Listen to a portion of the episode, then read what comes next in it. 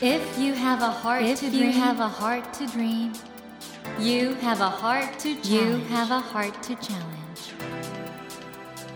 take that Take challenge that challenge and realize, and realize your dream. Your dream.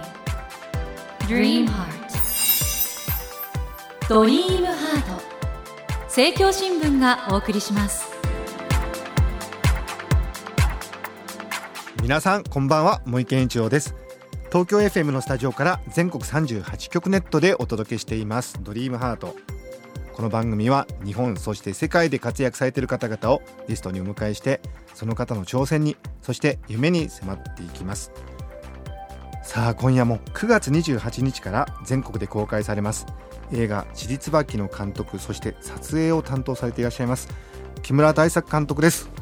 今週もよろしくお願いします。よろしくお願いします。監督お話が面白くてはいこれずっと昔からそうなんですか？少なくとも映画界入ってはい。初期の頃ははい。寡黙な青年だったんですけど、はい。それがあっという間に映画界の悪いことに全部染まって 毎日寝不足の生活してたんですが、ある時にそれが28の時ですけど、はい。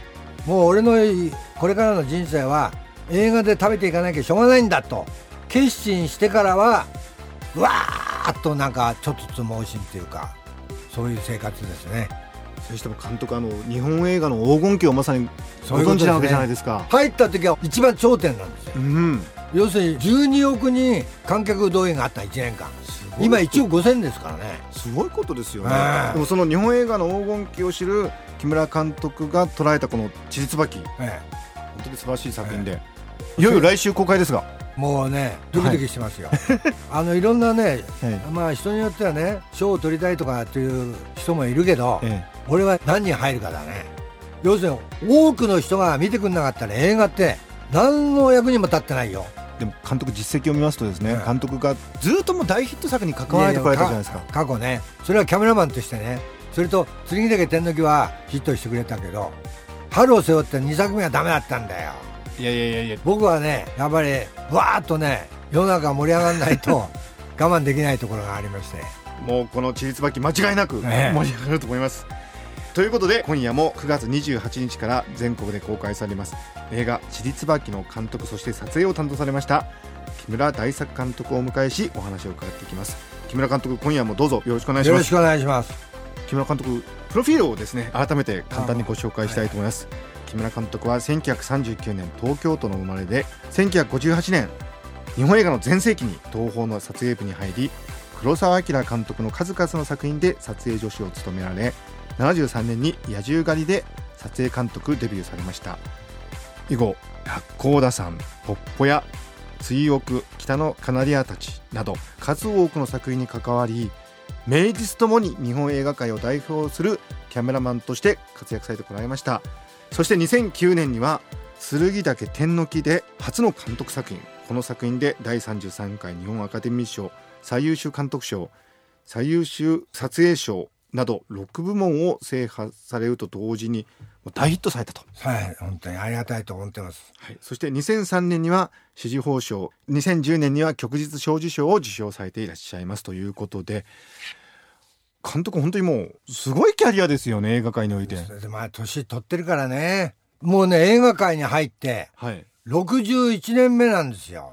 はいはいはい、だから普通の会社だったらもって完全定年ですよね、うーん。うんでもそういう長いキャリアの中でまあ運が良かったんでしょう。いろんないい作品に恵まれたんで。まあそういう意味では体現それがいろいろあるってことですかね木村監督映画界では、ええ。今回木村監督は監督作品としては3本目ということなんですけどえももともとなんかあの現場では、え木村監督が撮影をされてるんだけど、え監督みたいだっていうまあ噂というか評価というか。そそれはねこの声でね。はい。まあ要するに監督とはお話し合ってはい。入る前に。はい。でもさやっぱりね現場っていうのはどこの現場でもさ進行役っているんですよ、えで誰かがそれやらなきゃいけない、えはいまあ監督もやる人いますよ。深崎金次なんて監督はわーわーわーわー、でもさ例えば古畑康夫さんとか、はい。森谷史郎さんってわーわー言う人じゃないから、僕がわーわーわーわーバカ野郎この野郎それ違う、こうだああだとかってやってるわけですよ。で知らない人見たらさそれは 僕を監督と間違えますよね。特になんか古畑監督はすごいおとなしい方で。でもう全然物言わないですからね。とは木村監督は実は前から監督してたところも、ね自分ははい今はものすごいもう天国みたいな気持ちでやってますよ。天国がどういうもんだかわからないけど、監督とキャメラマン両方やってるってことは、うんキャメラマンだ時は監督口説かなきゃいけない。ああこういうこう絵はどうでしょう？いう風にしたら、こういう映像になりますよ。それでやりましょうよって。それでも監督がノーって言ったら、それできないんですよ。ああああその回数の多い監督とは二度とやらないけどね。あだけど、そういうもんですよ。はいでも、キャメラマン木村大作は、監督木村大作もの言って、それは一心同体なんだから、うんうんものすごい精神的に楽ですね。はいはいはいはいキャメラマンだけやってる方は、結構精神的にはきつかったですよ。あだからそれが楽になったんで、解き放れてる、もう、天職みたいな形で今、やれてますね。今回の「ちつばき」も並木道をええ馬が走るシーンとかもええ監督ほんと綺麗ですねあれ。いやあれね、富山にあるんですよ、ああいうのは。300メートル続いてるんですよ。おうおうだから、馬も2頭並列で走っても大丈夫みたいなね。それと、あの並木道が国に入る入り口みたいなイメージがあるじゃないですか。はいそうですね。だからそういうふうに利用してるわけですよ。そういう意味ではぴったりな場所ですよね。あの場所を今回探したんじゃなくて、もう十何年前に探してありますよ。えロケハンはそんな前からやったもうもういやその僕の場合にどっかに旅行に行っても、はい確実にこれは今は使えないけど、はい。い、ずれそういうものをやった時には使えるなっていう場所は全部見てありますよ。47都道府県。はい。僕2回回ってるから。あ監督は作品の舞台挨拶などで全国も回られてますもんね。うんじゃあもうこのシーンはここがいいなみたいなのがもうすべて。あるわけですよ頭の中で。だってあの並木道は現代のラブシーンでも使えますよね。二人の恋人同士が。ね男と女が立っててはい。物を言わなくてそこである種のシーンが成立するよね、ええ。そういうイメージで物を見てるってことですよ。はいはいはいはい。だから茂木さんだってこの人なんか使えるなと思ったりしてるわけですよ。その顔つきとか 雰囲気ね、ええ。そうですか。うん、時々ねものすごいやっぱり鋭い目をするんですよ。やっぱりそれは自分の本職の方から来てるんだと思うんですが人を見るときにねギラッと見ますよ。あのカットを取っとけば悪い過労なんか一発でできますね。ありがとうございます。あの、監督あのポッポ屋の時にええ。撮影を担当されていて、えホームにあったええ。電信柱を変えさせたっていうかまあえいや要するにね、はい。天国と地獄で黒澤明がはい。児玉で犯人にお金を渡すためにビャーッと走る時にはい。相模川の鉄橋のそばの土手に犯人が子供連れて立ってるわけもう有名なシーンですよね、うん。はい。それをバーッと行く時に二階屋が邪魔になったわけですよ、えで黒沢さんは切れとは言わなかったけど、あの二階屋邪魔だねって一言言ったわけですよ、はい。スタッフに、えそしたらもうスタッフはさ次の日に大道具を連れて、うん。制作担当者とん。そこ行って一回ちょっとホテルに移動してもらって、ん。その日のうちに二回全部切っちゃったんですよ。すごい話です。それを元へ戻すっていう約束で。それで OK してくれたん。向こうもじゃあ黒沢さんだからってことそういうこと。でそういうことは知ってるわけですよ僕は、はい。だからあのイクトラって駅なんですが、うん。直径30センチぐらいのホームですからね3本立ってたんですよ、まあ今風の電信あ柱もう、んん。コンクリート、はい。でそれはね木の皮かなんか巻いてちょっとごまかすというのは映画界の常識なんですけど、うんうん。俺があれ見ながらなんとなくスタッフに「黒澤明だったらあれ切れって言うよな」って言ったんですよ。ええええそれで帰ったんですよ。はいで、1週間後に行ったらね、はいそのコンクリートの電柱全部なくなってる。それも生きた電線が生きてるわけですから、は移動して生かしてるわけですよ。大変だそこへ丸太の木の電柱を3本立てたんですよ。だから僕は黒沢さんを利用してるわけですよ。あれ切れとは言いませんでしたね。まあ本当忖度ですけど、うんでもそのおかげでねあの映画のその高倉健さんが出てくるそのシーンは本当に素晴らしいものになったんでそうですね。今回の「ちりつばき」は全編ロケということなんですけど、やっぱりえそういうなんかあったんですか？ここいや、はどかせとかね、やっぱり全部あれ、はい。えー中も含めて、はい。それはみんな本物ですよ。はいはいはい。だから、それを使いたいっていうことと、光の加減は全部自然ですね。あ要するにセットでやると、はい。ライティングで作んなきゃいけないわけはいですよ。はいはいはいね、どうもそれはやっぱり人工的なものを感じるんですよ。それは僕の経験でもそうです。はいでも、その障子を開け放った日本までも外交はいっぱい入ってるわけですよ。それに補助ライトつけて外もちゃんとはっきり見えるようにするってことは中相当ライトを使ってるってこと中をそん中当てないと外に対抗できないんですよ。そういう良さが本物の良さですね。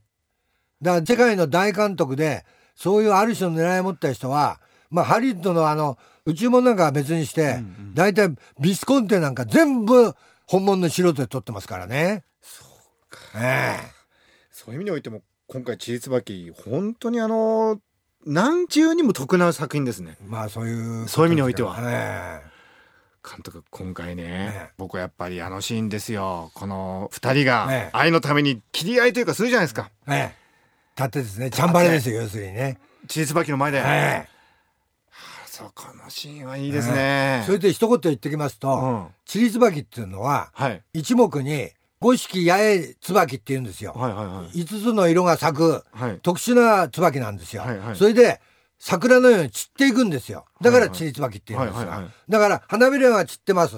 そこでチャンバラやるわけですよ。はいはいその時にやっぱりね、扇風機ですけどね、自然の風なんかとてもああいうところ来ないんで、ええなかなか。はい扇風機で時々いいところでふわーっとチリツバキが散る姿をね、見せながらの盾ですね。それとあの盾は、やっぱりなかなか今まで見たことない盾になってると思うんです。それはこれ全部岡田准一さんの盾ですね。岡田准一さんそして西島秀俊さそんが演じるあの二人の迫力ありますねドキドキしますねあの要するに岡田さんはもうずーっとやってることで、うんそれなりのことを考えてそれに対抗できた西島さんがすごいよね。西島さんよくねうんだけど一番ねこの「ちりつばき」が5月から入ったんですが、うん前の年の12月から西島さんが一番先縦の稽古に来てました。あもうじゃあもうそれだけもう積み重ねないと無理だそうったともうもうそれはね3ヶ月か4ヶ月やってましたよ。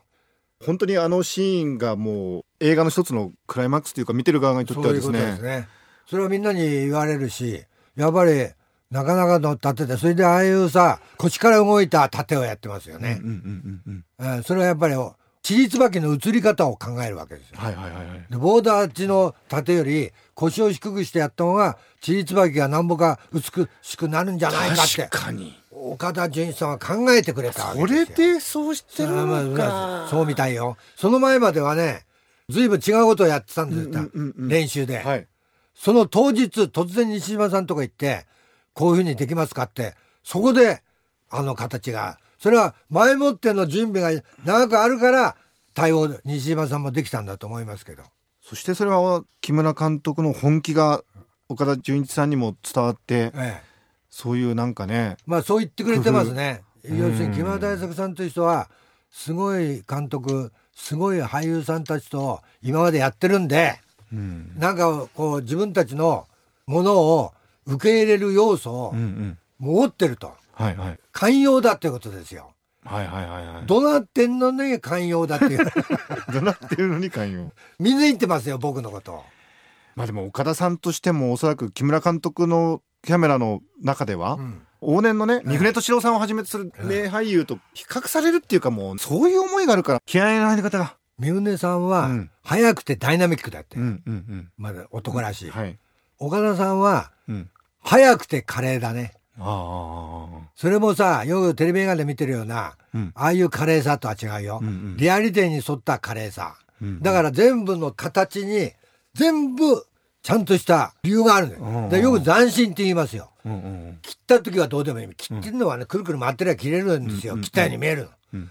その切った後の形を一番気にしてました。すごい。ああだからそれが決まってるんですよ。全部。もう本当縦のシーンを見るだけでもこの映画「地図ばき」ぜひ皆さんこれ2回3回4回見てもいや楽しいもうみんな飽きない僕はね、はい。もうすでに自分の絵作った映画だからそうなんだけど50回ぐらいは見てますよ自分自身で発見するんですよ。それぞれの俳優さんの良さみたいな、はははというわけであの森健一郎がお届けしています。今夜の「ドリームハート。9月28日から全国で公開されます。映画「ちりつばき」この監督そして撮影を担当されました木村大作監督をお迎えしてお話を伺っています。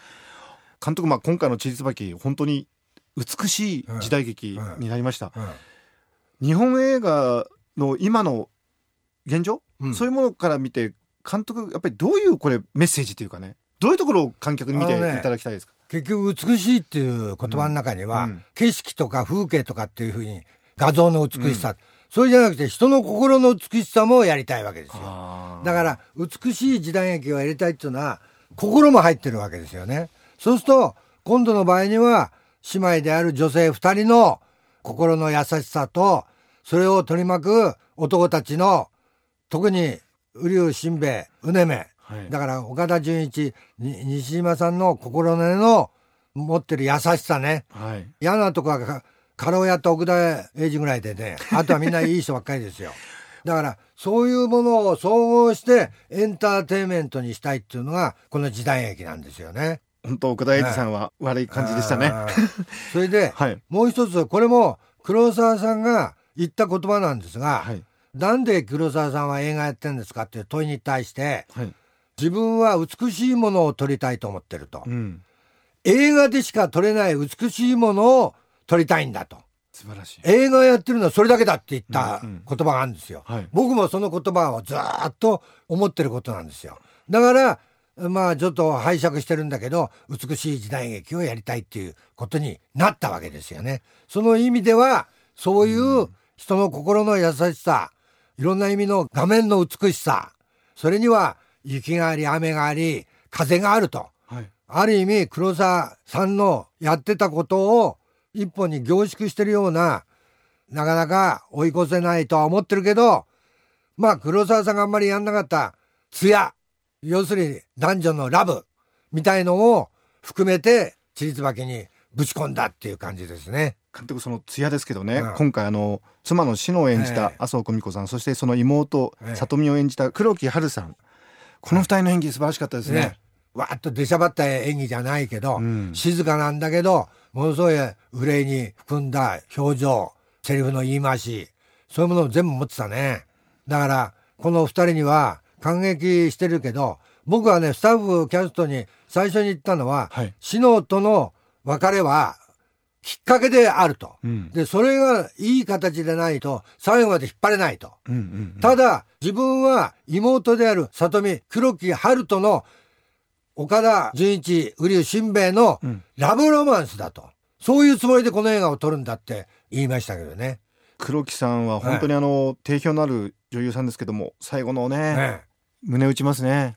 あの人ね何なんだろう。日本人の時代劇向きの顔でもあるんだよね。うんうんうん日本の昔の人が持った美しさを持ってる雰囲気を現代持ってる唯一の女優さんじゃないかと思うぐらい。んだからよくいろんな話してると時代劇の依頼が多いんですよって私はそんなに古い顔ですかねなんて 言う時もありますけど現代的にもね髪の毛でねちょっとパーマかけた髪の毛をさらっと出してねスカートでね足組んだ映画があるんですがドキドキしちゃうねなんか。そういう現代にも通じるんだけどより時代劇にも通じるね。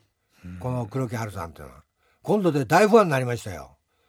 監督あの今回「チーズバッキー」本当に素晴らしい作品になりました、もうこれからみんなのところに届いてえ多くの方がご覧になると思うんですけど監督これだけあのもう日本映画の一番いいものをええ。ご存知で、そして作られ方も知ってると我々としてはええ。やっぱり次回作そしてその次の作品を期待してしまうんですが、ええええどんな感じでしょうか？それはねごご予定は？剣岳天の木できたらもう俺映画館引退するなんて言っちゃったんだけどはい。